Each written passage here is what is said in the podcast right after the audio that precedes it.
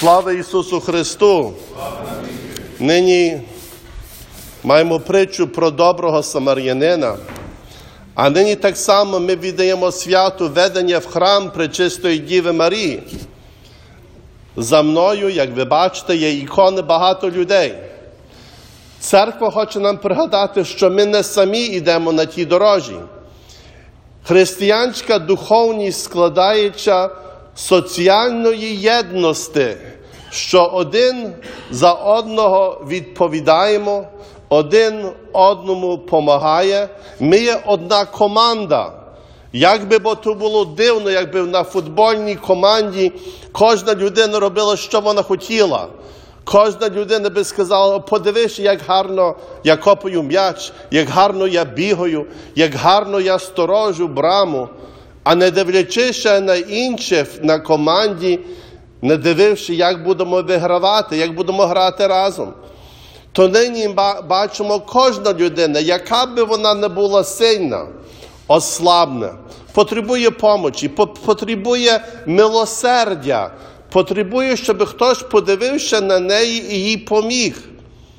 Ще від Каїна і Авеля, як Каїн питався Бога, чи я маю опікуватися свого брата? Так.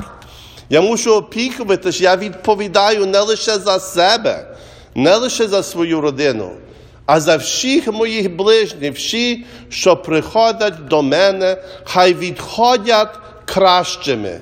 Хоч я хоч піднесу їх на духа, щоб вони зрозуміли, що вони не самі. Святе письмо називає цей іконостас хмара свідків, що ми маємо в історії людей, так як ми, вони жили, не знали, що буде завтра, але завжди вибирали щось кращого, якщо зле зробили, покаялися, але найважніше, Марія помагала Єлисаветі. Ісус помагав нам.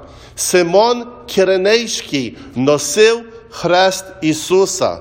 Апостоли один одного підбадьорити на духа, щоб проповідувати Боже Слово.